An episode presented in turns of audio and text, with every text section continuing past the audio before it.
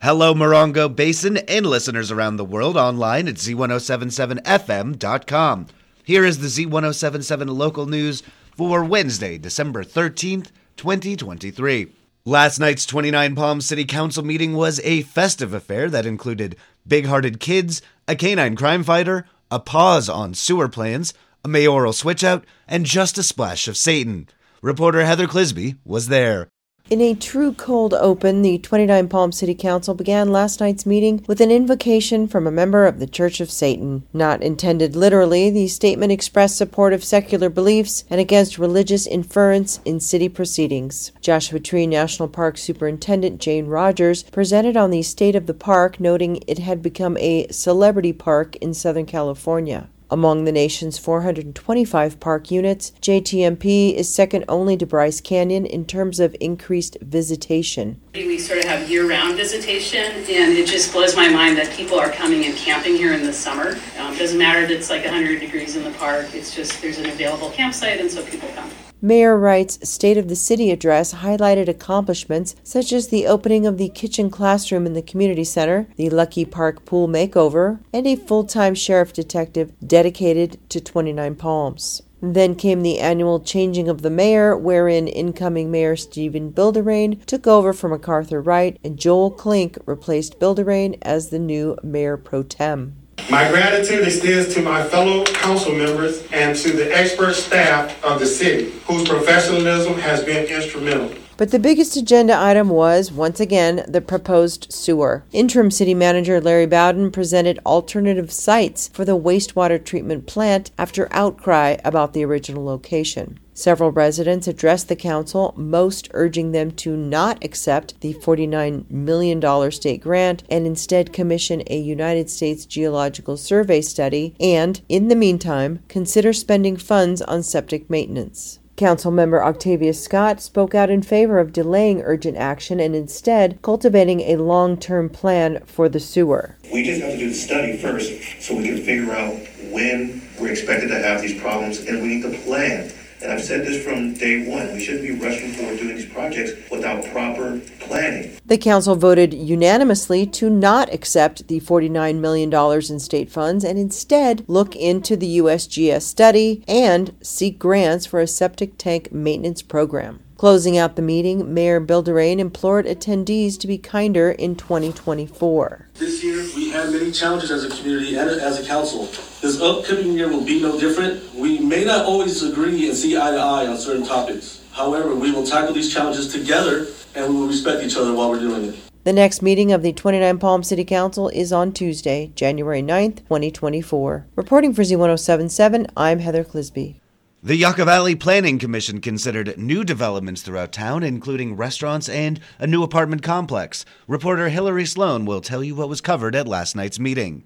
During the department report, the Yucca Valley Planning Commission continued an application to change the exterior color of the commercial structure located at the northeast corner of 29 Palms Highway and Prescott Avenue until December 20th. During the land update report, staff reported that Chipotle is nearing its completion and is planning on opening on the 20th. Starbucks is currently with building and safety. There is a new permit application application for Casa del Tequila, a tapas bar and grill. Star Cafe has a grading plan review with the Yucca Valley engineers. Evoke Modern needs to go into the CEQA process. A permit for a five unit apartment complex is coming to the permit department soon, and there are currently 115 vacation rental permits available. For Z1077, this is reporter Hillary Sloan.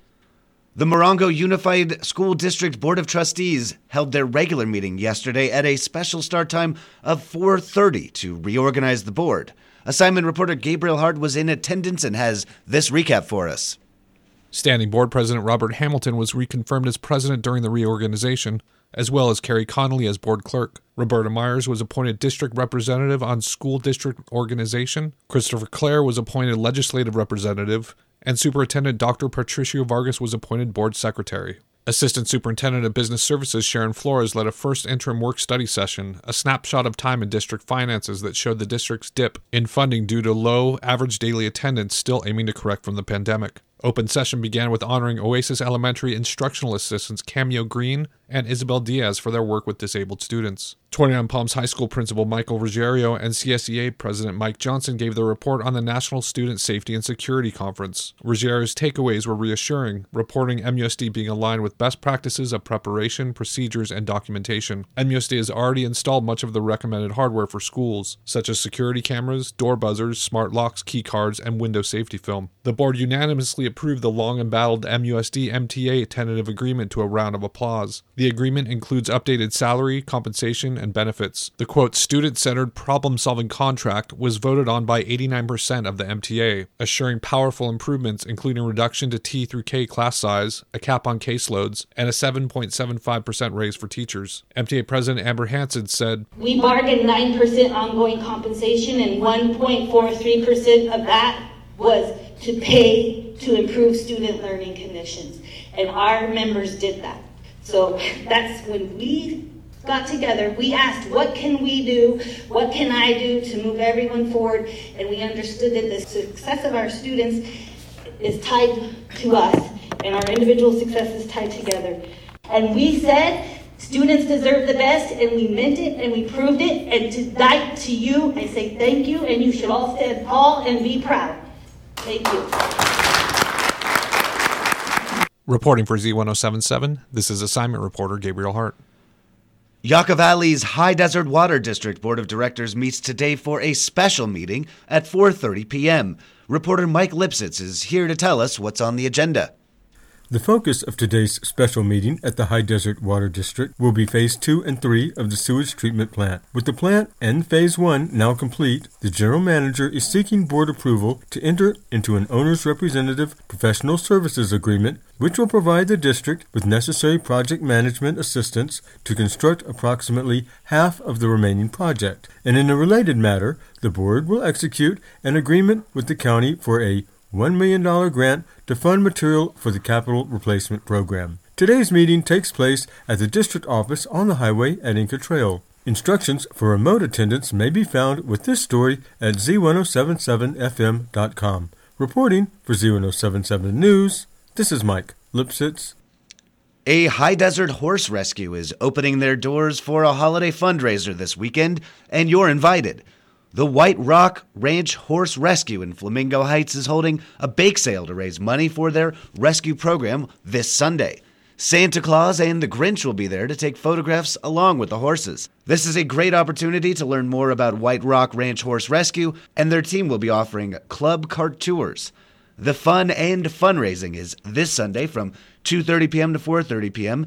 at the White Rock Ranch Horse Rescue, located at 733 Geronimo Trail in Yucca Valley. And finally, the Animal Action League is holding a low cost pet clinic today where you can get your furry friend spayed, neutered, chipped, or vaccinated. The clinic will run from 10 a.m. to 2 p.m. at the Animal Action League's main office at 62762 29 Palms Highway. Appointments are required for spaying and neutering and can be made by calling 760 366 1100. You can get a full schedule and contact information by visiting this story at z1077fm.com. That's our local news. Hear local news seven times a day, seven days a week at 7, 8, 9, noon, 4, 5, and 6. If you hear news happening, let us know about it. Email us at tips at z1077fm.com. Reporting for the Morongo Basin News Leader, the award winning Z1077 Local News, I'm Jeff Harmetz.